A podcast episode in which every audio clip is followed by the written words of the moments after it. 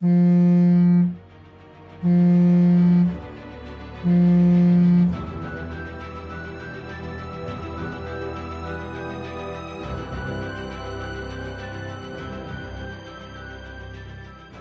สดีครับ ยินดีต้อนรับเข้าสู่รายการ The Creepy Pasta Podcast ครับ รายการที่จะพาคุณไปพบเกี่ยวกับเรื่องราวเล้นลับพิศวง และตำนานจากทั่วทุกมุมโลกครับ วันนี้พบกับผมไว้ครับ และผมเพชรครับก็ ได้กลับมาอีกแล้วนะครับ หลังจากที่อยู่ๆก็หายไป ก็เดี๋ยวเราจะสัญญาว่าเราจะทยอยกลับมาเรื่อยๆไม่ใช่ทยอยเลยกลับมาแน่นอนมันต้องกลับมาแล้วอ่าซึ่งจริงๆก็คือว่าช่วงที่ผ่านมาเราก็ติดปัญหาหลายอย่าง พูดไปก็คือการแก้ตัว ครับผมยุ่งแต่ก็อยากแก้ตัว คือเรายุ่งมากวันก่อนก็คุยกับคุณไว้นะว่าเฮ้ยอืมกลับมาจัดกันไหมแล้วประกอบกับอืมคุณไว้ก็เพิ่งไปดูหนังเรื่องหนึ่งมา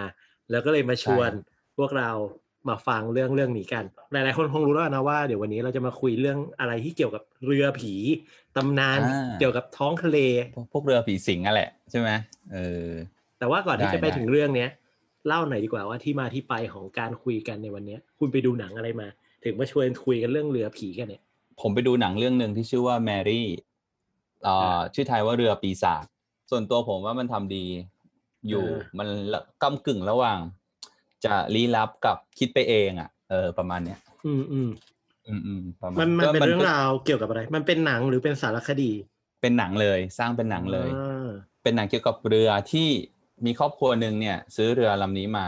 เรือลำนี้ชื่อว่าแมรี่ เอออือมอืมแล้วก็เหมือนเรือมันลอยลอยมาติดฝั่งอะ เออ ก็เลยเอาเรือเนี้ยมาเหมือนมาซ่อมบูรณะ แล้วก็อ่าเออประมาณนั้น แล้วก็กะว่าเอาเรือเนี้ยออกออกเดินทางไปสถานที่แห่งหนึ่ง เอออไปกับครอบครัว แต่ว่าเอ่อพอไปเดินทางไปเรื่อยๆมันก็ก็เกิดเหตุการณ์อะไรหลาย ๆ อย่างกับเรือนี้ ซึ่งเรือเนี้ยเหมือนกับว่าพยายามที่จะสะกดจิตโดนสิงโดนอะไรอย่างเงี้ย ก็คนที่โดนสิงก็จะมีพฤติกรรมก้าวร้าวมากขึ้นอะไรประมาณนั้นอืมเออือมออืมเหมือนเรือนี้มันไปทำอะไรบางอย่าง กับคนที่อยู่บนเรืออย่างนี้ใช่ป่ะอ่า แล้วก็เรือเนี่ยเหมือนจะมีชีวิตด้วยอะไรประมาณนั้นอ๋อเออเออเออ เออเออน่าสนใจซึ่งมองมองในมุมของคนนอกก็จะรู้สึกว่า เออ หรือว่าครอบครัวเนี้ยเป็นโรคประสาทด้วยหรือเปล่า เออมหรือว่าจริง ๆ แล้วมันเป็นเรื่องของเรือนั้นมันมีวิญญาณชั่วร้ายจริง ๆ อะไรอย่างเงี้ยอ่าซึ่งซึ่งเรือเรือนี้ก็คือมันมีเขาโครงมาจากเรื่องจริงด้วยถูกป่ะเรือใช่ Mary มีของโครงมาจากเรื่องจริงที่มาจากชื่อว่าตำนานเรือแมรี่เซเรสนั่นเองอ่าซึ่งเดี๋ยวเราจะมาคุยเรื่องตำนานกันอีกทีหนึ่งเนาะ แต่ก่อนจะไปตรงนั้นใช่รวมๆแล้วหนังคิดว่าเป็นไงบ้างครับ เรื่องนี้ ก็เป็นหนังที่เอ่อผมว่าได้ประมาณ 7.5 ผมให้อืมผมให้อืม7.5 นะ เออผมว่าก็โอเคได้ระดับหนึ่งแต่ว่าอืมก็คือคือตามตำนานอะ มันยังคงเป็นปริศนาอยู่เป็นเออเป็นค่อนข้างเรือลี้ลับที่ไม่ได้มีตำนานที่เออมีผีออกมาหลอกคนวุ่นวายอะไรขนาดนั้นอืมเออ ซึ่งตัวหนังก็เลยจะแต่งเติมไปมากกว่านั้นไม่ไม่ค่อยได้แล้วอืมเออก็ คือพยายามจะเล่นกับเรื่องจิตวิทยาของคนมากกว่า อืมอืมแต่ก็โอเคคือมันก็ผมให้ก็ดูดูได้เพลินๆอ่าแต่ก็คือมันมันมันบอกว่าเนี่ยมันสร้างมาจากเขาโครงเรื่องจริงอืมเหมือนเรื่องนี้มันเป็นหนังเมื่อปีที่แล้วเองใช่ไหมเพราะว่ามาผมไปอ่านข้อมูลเพิ่มจาก IMDB ก็บอกว่าเป็นหนังเมื่อปี2562เอง อืมก็ถือว่าเป็นหนังค่อนข้างใช่ใหม่ใช่เรื่องหนึ่งเลยทีเดียวอืมอืมรู้สึกตัวเอกจะชื่ออะไรนะ แกรี่โอแมนอ่านักแสดงก็คือแกรี่โอแมนซึ่งก็ฝากอ่าผลงานไว้หลายเรื่องเนาะที่ผมอืมจำเขาได้นี้น่าจะเป็นเรื่องเอ่อแบทแมนอะเออเออ The Dark Knight ป่ะเออหรือว่าดาร์เก t อาอะไรเงี้ยเอออันนี้ก็จะคุ้นๆเขาอ๋อจากตรงนั้นอะเดี๋ยวผมขอเสริมเรื่องหนังนิดนึง ถ้าพูดถึงหนังเรือ ถ้าพูดถึงเรื่องเรือ ผมนึกถึงหนังเรื่องหนึ่งชื่อว่า The Ghost Ship เออเออใช่ เคยเคยดูปะที่เรืออยู่ๆเรือเคยดูเออที่มันเป็นเหมือนเรื่องของทีมทีมแบบกู้เรือ เออเหมือนกับใช่ว่าไปกู้เรือแล้วก็จะเอาเรือไปขายหรืออะไรแบบนั้นน่ะเอาสมบัติบนอ่าเรืออะไรเงี้ย แต่ว่าอืมเรือที่แม่งขึ้นไปกู้เนี่ยดันเป็นเรือผีสิงที่แบบ ตั้งแต่เปิดเรื่องเลยอะจะเห็นได้ว่าเรือมันทำการฆ่าทุกคนบนเรือคือเหตุการณ์อันน่าสยดสยองอยู่อะคือฆ่าผู้โดยสารเป็นร้อยคนอะเออเออ คือเรือมันมีชีวิต ใช่ใช่ไหมอืมแล้วก็ทุกคนในนั้นก็เริ่มเริ่มสติแตกอะเออเออใช่ ซึ่งซึ่งอันเนี้ยก็เป็นหนังเรือผีที่ค่อนข้างค่อนข้างสนุกอีกเรื่องหนึ่งเหมือนกัน แล้วเขาที่ผมรู้มาก็คือว่าไอ้ The Ghost Ship เนี่ยเขาได้แรงบันดาลใจมาจากเรือตำนานเรือผีหลาย ๆลำอะเอามาผสมกันกลายเป็นเรื่อง The Ghost Ship ด้วยเหมือนกัน อืมอ๋อสามารถดูได้แล้ววันนี้ที่ Netflix กับใน True ID TV นะครับอืมและแน่นอนเราไม่ใช่รายการนะหน้าหนัง เราจะกลับมาสู่ The Creepy Pasta กันแล้วนะครับ ตอนนี้เออครับผมอะก็ก็เดี๋ยวมาพูดถึงปริศนาของเรือแมรี่เซเลสก่อน ปริศนาของเรือแมรี่เซเลสเนี่ยคือเขายังไม่รู้ว่ามันเกิดขึ้นได้อย่างไรปริศนาของแมรี่เซเลสเนี่ยมันเริ่มตั้งแต่ช่วงปี 1872อืมก็ช่วงเรือบรรทุกสินค้าสัญชาติอังกฤษที่ชื่อเดอีกราเซียนี่แหละ เห็นเรือแมรี่เซเลสเรือใบสองเสาขนาด 100 ฟุต มันมันร้างคนแล้วก็ลอยอย่างไม่มีจุดหมายกลางมหาสมุทรแอตแลนติกทางตอนเหนือของประเทศโปรตุเกสระหว่างหมู่เกาะอาซอเรสเออซึ่งเขาเชื่อว่าเรือดังกล่าวเนี่ยแล่นจากนิวยอร์กไปสู่เจนัวในวันที่ 7 พฤศจิกายน ตามรายละเอียดของเรือลำนี้นะสมาชิกเรือเนี่ยประกอบไปด้วยกัปตันบริกอ่าภรรยาซาร่า แล้วก็ลูกสาวโซเฟีย แล้วก็ลูกเรือเนี่ยรวมทั้งหมด 11 คน แต่ว่าในเวลาต่อมาก็พบว่าเรือลำนี้ไม่มีคนอยู่บนเรือ ตำนานในที่เขาพูดถึงกันอยู่บ่อยๆก็คือเรื่องเนี้ยเรื่องเรื่องของเรือเนี้ยมันพิศวงตรงที่ว่ามันเหมือนกับว่าเรือเนี้ยมีคนอยู่ตลอดเวลา ไม่ว่าจะเป็นโต๊ะอาหารก็ยังพบแบบมีไข่ลวกที่กระเทาะเปลือก โดยที่ยังไม่ทาน มีขนมปังจานที่วางอยู่ ยังร้อนอยู่เลยอะมันก็ยังแบบร้อนแล้วก็มีปลายที่ถูกจุดแล้ววางเอาไว้อืมไฟก็ยังอุ่นๆอยู่เออแล้วก็อืมมีรองเท้าที่ขัด ยังไม่เสร็จแล้วค้างวางเอาไว้ประมาณนั้นอืมแล้วก็เหมือนมีสมุดโน้ตเนี่ยของภรรยานะของภรรยากัปตันเนี่ยที่เปิดค้างไว้แล้วก็เล่นค้างอยู่ เออมันมันเหมือนแบบว่า เรือเนี้ยมันยังคนมันเหมือนเพิ่งอพยพย้ายไปอืมเหมือนแบบอยู่ๆดีๆเรือก็กลายเป็นเรือร้างไป แบบอยู่ๆก็รีบหนีออกไปอ่าอย่างนี้ใช่ไหมรีบหนีออกไปใช่ แล้วก็ไม่มีร่องรอยว่าเอ้ยคนหายไปไหนและหายไปได้อย่างไร สิ่งที่น่าตกใจก็คือ มีการบันทึกไว้ว่าวันที่ 25 พฤศจิกายนน่ะ หรือว่าประมาณ10วันมาแล้วเนี่ย หลังจากที่ออกเดินเรือนะอืมตำตำแหน่งของเรือเนี่ย พบว่าแมรี่เซเรสเนี่ยกลางใบเรือโดยปราศจากคนขับมาเกือบ100ไมล์แล้วก็มีหลายทฤษฎีที่เขามองกันว่าไอเรือเนี้ยคนบนเรืออาจจะถูกโจนสลัดฆ่าตายหมดทั้งเรือหรือเปล่าอ๋อเออหรือว่าไปรับประทานอาหารที่มันติดเชื้อราจนประสาทหลอนหรือเปล่า แล้วก็เสียสติอะไรประมาณเนี้ยอืมอืมแล้วก็ หรือว่าจะเกิดจากพวกผีพายทะเล ผีพายทะเลที่อ่าเอาดึงตัวลงไปในในทะเลอะคือตามตำนานเจ้าพวกพายทะเลเนี่ยเขาเขาเชื่อกันว่า ถ้าเราไปยังจุดจุดหนึ่งบนกลางมหาสมุทรเนี่ย มันจะมีเหมือนเป็นอีกโลกโลกหนึ่งของพวกสัตว์ปีศาจคล้ายๆ คนอืมคนกึ่งคนกึ่งปลาเออมันจะอาศัยอยู่เป็นฝูงเยอะแยะเลย ในสัตว์ประหลาดไอ้พวกพายทะเลเนี่ย มันเคยอยู่ในภาพยนตร์เรื่องเดอะอะไรนะอควาแมนด้วย อ๋ออืมอ่าอ่าอ่าอือืมมอืมอืมประมาณนั้นก็คือเขาเชื่อว่าอาจจะเป็นพวกอสุรกายพวกนั้นหรือเปล่าที่มากินคนอืมแล้วก็เอากินคนทั้งทั้งหมดบนเรือเลยอะไรประมาณนั้นอืมจนปัจจุบันเนี้ยข้อสันนิษฐานเนี้ยก็ยังแบบไม่สามารถไขปริศนานี้ได้ว่าเออสรุปแล้วคนบนเรือหายไปไหนเออแล้วก็คนที่พบเรือเนี้ยก็จะเข้าไปบนเรือก็จะมักจะเห็นสิ่งของเราเนี้ยมันยังเหมือนเหมือนมีคนเนี่ย เพิ่งใช้ชีวิตอยู่บนเรือตลอด อืม ก็เลยเป็นเรื่องลี้ลับที่ยังพูดถึงมาจนถึงปัจจุบันนี้ นี่แหละคือแมรี่เซเรสซึ่งทุกวันนี้เนี่ย ก็ตำนานนี้ก็ยังคงอยู่เหมือนกันถูกไหมใช่ใช่ก็ยังถือว่าเป็นหนึ่งในเรือผีสิงลำหนึ่งอืมอืมใช่ คือสิ่งที่น่ากลัวของมันก็คือว่าคนมันหายไปอย่าง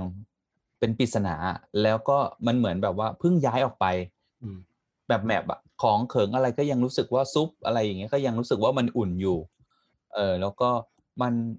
ทุกครั้งที่คนไปเจอเรือลำเนี้ยก็จะรู้สึกว่ามันเหมือนยังมีคนอยู่บนบนเรือ เออ นี่แหละ นี่คือความน่ากลัวของมัน อืมซึ่งเออพอพอยิ่งฟังอันเนี้ยผมยิ่งรู้สึกว่าเอ้ยมันคล้ายๆกับเรื่องดิโกชิปเนาะที่แบบเอออืมพอขึ้นไปบนเรือแล้ว อยู่ๆก็เหมือนกับเห็นเป็นภาพหลอนหรือเห็นเป็นนิมิตถึงเรื่องราวว่าไอ้ยคนมันยังใช้ชีวิตอะไรกันอยู่บนเรือ ซึ่งไอ้ยตรงเนี้ยแม่งเออมันมีความน่ากลัว อืมโอเค คือแล้วแล้วมันเป็นอะไรที่เราแล่นเรือไปแล้วเจอเรือลำเนี้ยมันไม่มีคนอยู่อะแล้วมันเหมือนว่ามีคนอยู่ตลอดอะประมาณเนี้ยเนี่ยคือสิ่งที่ที่หลอนมากเออใช่ถูกอืมอืมเอออันนี้ก็เป็นความน่ากลัวของเรือลำนี้นั่นเอง ซึ่งถ้าเกิดใครอยากดูหนังเรื่องนี้ก็ไปดูได้เนาะในโมโนแม็กครับผมเนาะน่าจะสามารถดูย้อนได้ตอนนี้ๆใช่ใช่อ่าโอเค ก็ประมาณนี้นะครับ เรื่องของคุณในวันนี้อ่าส่วนเรื่องของผมครับ พอผมได้โจทย์จากเรื่องจากเรือแมรี่ของคุณไว้มาปุ๊บเนี่ยเออผมก็พยายามไปหาข้อมูล พยายามจะหาเรือที่แบบอินดี้มากๆมา แต่ว่าพอหาเรือที่มีความอินดี้มากๆปุ๊บก็เจอปัญหาว่าข้อมูลน้อย ถ้าเราก็อาจจะประมาณแบบสองนาทีจบอะไรอย่างเงี้ยเออหรือผมก็พยายามไปหาข้อมูลของข่าวต่างๆ ว่าแบบเอ้ย เรือผีสิงแบบข่าวแบบปีล่าสุดปีสองปีเนี้ยมีเรือที่ไหนบ้าง ก็ไปเจอเรือของพม่าลำหนึ่งซึ่งข้อมูลน้อยอีก คือคือเดี๋ยวผมเล่าเล่าเรื่องเรือของพม่าคร่าวๆให้ฟังกันดีกว่าเออเอออยากฟัง มันมีข่าวครับ ประมาณเอ่อช่วงปีหกหนึ่งมันมีข่าวว่ามีชาวประมงชาวเมียนมาได้เจอเรือผีลอยเคว้งคว้างอยู่กลางทะเลใกล้ชายฝั่งนครย่างกุ้งที่ประเทศเมียนมา ในช่วงประมาณเอ่อปลายเดือนสิงหา อืม ของปีสองห้าหกหนึ่งอะอืมพอ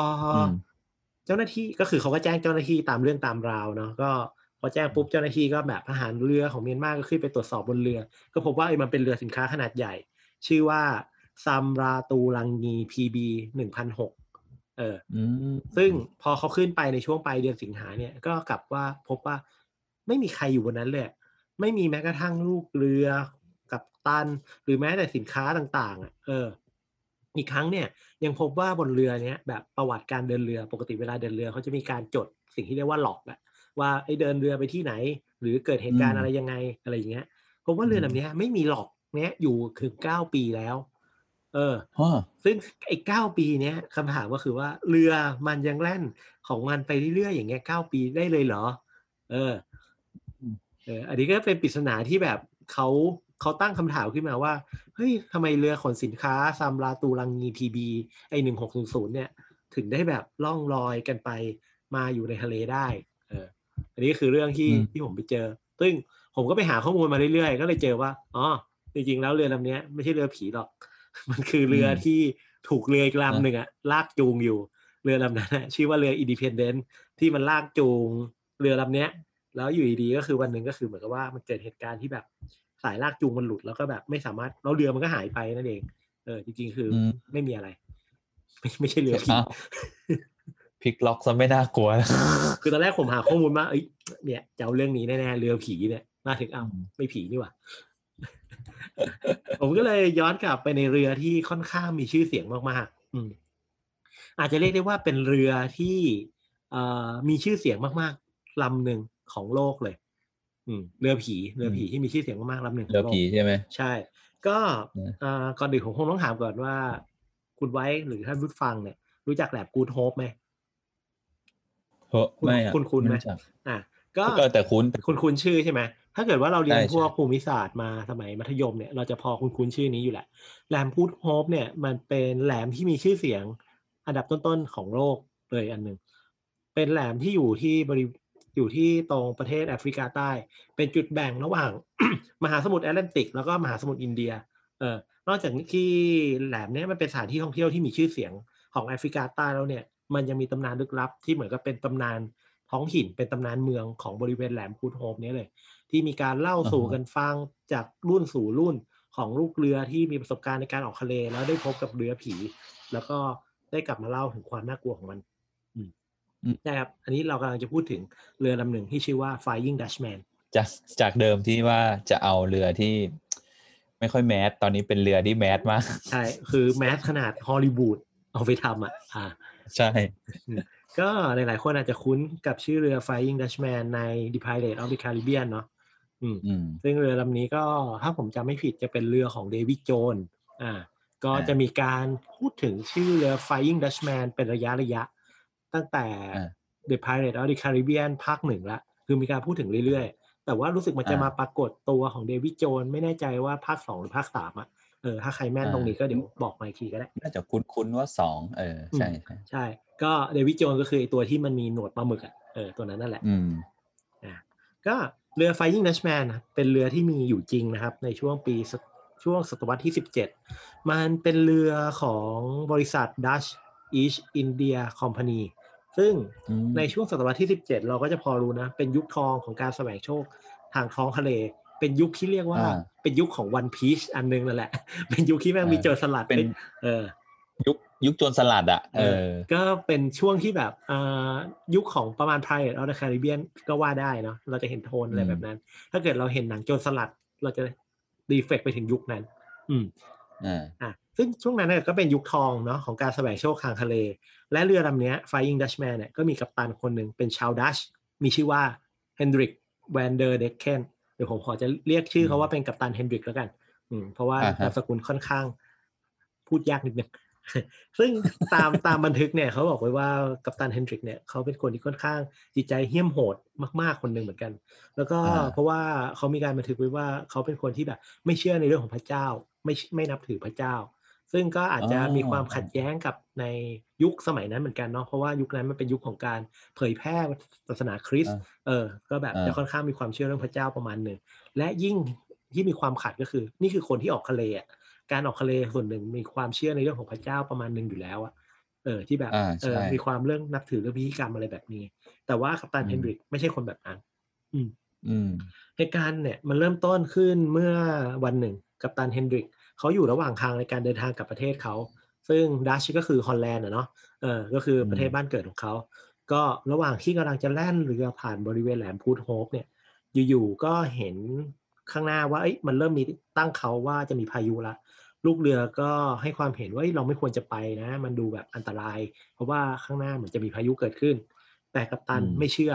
จากเสียงคัดค้านจากลูกเรือ เขายังคงมุ่นมั่นว่ายังไงก็ต้องไปตรงนั้น อืม เขาก็เลยตัดสินใจอืมพุ่งฝ่าพายุเข้าไป แต่ว่าคอร้ายก็คือเขาไม่สามารถฝ่ามันออกไปได้ เพราะว่าเขาได้พบกับพายุที่มีขนาดใหญ่มากที่พัดโหมกระหน่ำจะทำให้เขาแล้วก็ลูกเรือต้องติดอยู่ใจกลางพายุอะคืออารมณ์เหมือนกับว่าเข้าไปได้อะแล้วก็เหมือนกับว่ามันมีกำแพงอะไรบางอย่าง เหมือนกับมันคือมีพายุอะล้อมรอบทำให้เขาไม่สามารถอ่าหลุดออกไปได้ เรือโดนซัดไปทางซ้ายดีทางขวาที ไม่สามารถเดินทางต่อไปได้อืมกัปตันเฮนดริกและลูกเรือติดอยู่ ใน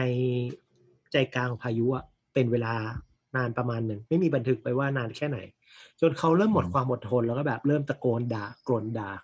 สิ่งศักดิ์สิทธิ์แห่งท้องมหาสมุทรแบบต่าง ๆ อะเออคือแบบอับจนหนทางแล้วอะก็แบบตะโกนด่าอย่างบ้าคลั่งไปเรื่อยๆ อะไรเงี้ย ซึ่งมันมีคำหนึ่งที่เขาพูดขึ้นมา พูดประมาณว่าแบบต่อให้ข้าจะต้องวนเวียนอยู่นะบริเวณแหลมนี้ ต่อให้ต้องตายอยู่นะบริเวณแหลมเนี้ยเออยังไงเขาก็จะต้องล่องเรือไปจนถึงวันที่เป็นเอ่อวันสุดท้ายของโลกเนี่ย เออ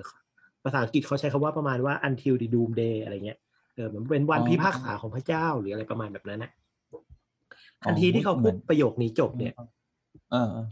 พอระหว่างนั้นเขาก็มีการยิงปืนขึ้นฟ้าแบบ เหมือนกับคนสติหลุดประมาณหนึ่งอะเอออ่าฮะถ้าว่าปืนกระบอกนั้นนะระเบิด มือเขาอ้าวแหลกกระจุยไปตรงนั้นอ๋ออืม พร้อมกับเกิดเสียงกร่นด่าจากท้องทะเล เป็นเสียงที่ฟังไม่ได้สับ แต่เข้าใจว่ามันคือเสียงแห่งการสาปแช่งทำให้เขาและลูกเรือต้องล่องลอยอยู่ในทะเลลำเนี้ยตราบนานเช่านาน เหมือนคำที่เขาพูดได้เอาไว้ก่อนที่เขาจะตายอ๋อเหมือนเหมือนเป็นคำสาปเลยอะใช่เหมือนเป็นคำสาปใช่อ๋ออืมซึ่งนี่ก็คือเป็นจุดเริ่มต้นของคำสาปที่เกิดขึ้น หลังจากนั้นเนี่ยผู้คนก็เริ่มกล่าวขานถึงมันมากขึ้น เพราะว่าอืมมีบันทึกไว้ว่ามีการพบเห็นเรือปีศาจลำเนี้ยเรือที่มีลักษณะเหมือนกับ Flying Dutchman เนี่ยล่องลอยไปอยู่ในน่านน้ำแบบไร้จุดหมาย บางครั้งก็มีคนกล่าวอ้างว่าได้เห็นกัปตันและลูกเรือที่อยู่ในสภาพเหมือนโครงกระดูกทำงานอยู่ บริเวณดาดฟ้าอยู่บริเวณเอ่อหลังคาหรือว่าอยู่บนบริเวณบริเวณเรือเวลาส่องกล้องไปอาจจะเห็น แต่ถ้าเกิดว่าเป็นการบันทึก แบบออฟฟิเชียลเนี่ย มันถูกบันทึกไว้ว่ามีการพบเห็นครั้งแรกเนี่ยประมาณปีคศ 1835 เนาะก็จะเป็นศตวรรษที่ 18 ละอืมผ่านไปประมาณ 100 ปี คือมันมีการบันทึกไว้ว่ามีลูกเรือชาวอังกฤษคนหนึ่งได้เห็นเรือลำเนี้ยปรากฏขึ้นท่ามกลางพายุ แล้วก็มีการแล่นเรือของมันอะ Flying Dutchman อะพุ่งหาเรือของเขาด้วยความเร็วสูง แล้วก็จางหายไปก่อนที่มันจะมาชนเรือเขาอะเออคือวิ่งเข้ามาแบบจะชนอะ แต่อยู่ๆก็แบแต่บก็คือไม่ได้ไม่ไม่ได้ชนถูกไหมใช่แบบก็คือมาถึงปุ๊บก็แบบเฟดหายออกไปกลายเป็นควันหรืออะไรออกไปอย่างเงี้ยอืมอ๋อ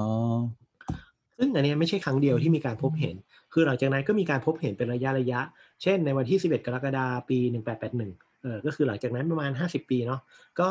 เอ่ออันนี้ก็จะเป็นยุคของการล่านานิคมละ มี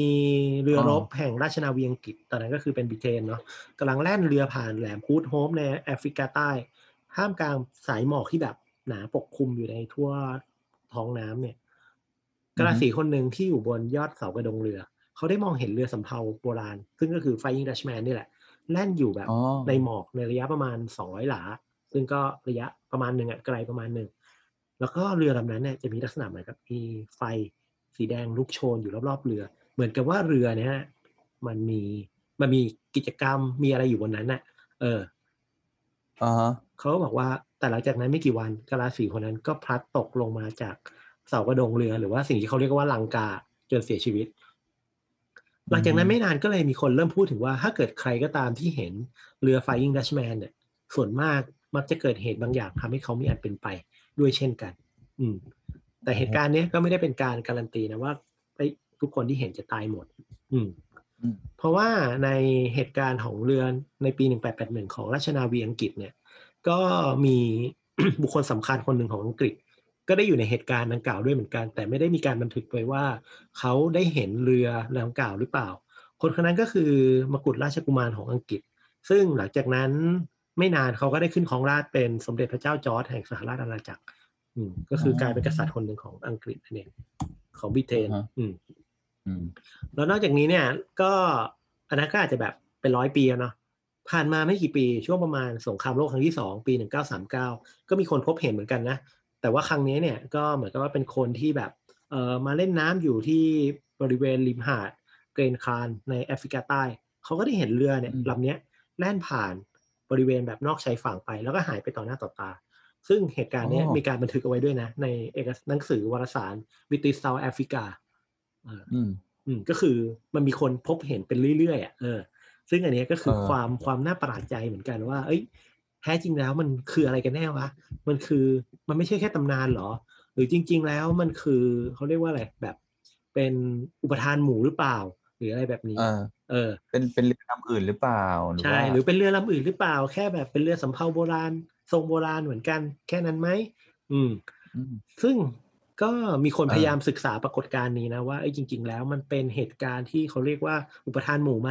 หรือจริง ๆ แล้วเฮ้ยมันคือเรือผีจริง ๆ หรือมันคือเหตุการณ์อะไร ซึ่งคำตอบในเชิงวิทยาศาสตร์ที่ได้ออกมาเนี่ยก็เออเขามีคำตอบในเชิงวิทยาศาสตร์อันหนึ่งที่ออกมาว่าจริง ๆ แล้วมันอาจจะคือปรากฏการณ์การหักเหของแสงที่สะท้อนกับผิวน้ำจะทำให้เกิดเป็นภาพลวงตาของเรือที่กำลังล่องอยู่ในทะเลก็ได้ เฮ้ยเห็นเป็นลำเรือเลยนะ คือเขาเขามองในมุมว่าเอ่อยกตัวอย่างเช่น อย่างกรณีของเรือเอ่อเรือที่ตอนนั้นในในปีหนึ่งแปดสามห้าที่เรือมันแล่นเข้ามาชนอะ คือเขาสันนิษฐานว่าเอ้ยหรือจริง ๆ แล้วเนี่ยมันเป็นแสงกระทบของเรือ แต่กระทบจากน้ำจากดวงจันทร์จากมุมของดาวจากอะไรต่างๆ ที่อยู่แวดล้อมตรงนั้นนะแล้วระหว่างที่แล่นเรือไปอะจริง ๆ แล้วนั่นน่ะคือเงาสะท้อนของเรือลำที่แล่นไปนั่นแหละ อ่าแล้วก็พอมันถึงจุดหนึ่งที่มันสลายหรือว่ามองไม่เห็นแล้ว ก็เพราะว่ามุมในการตกกระทบของเงาของแสงเนี่ย มันเปลี่ยนไป ก็เลยทำให้มันหายไปต่อหน้าต่อตา อืม เพราะว่าจากการบันทึกเนี่ยเขาก็บอกว่า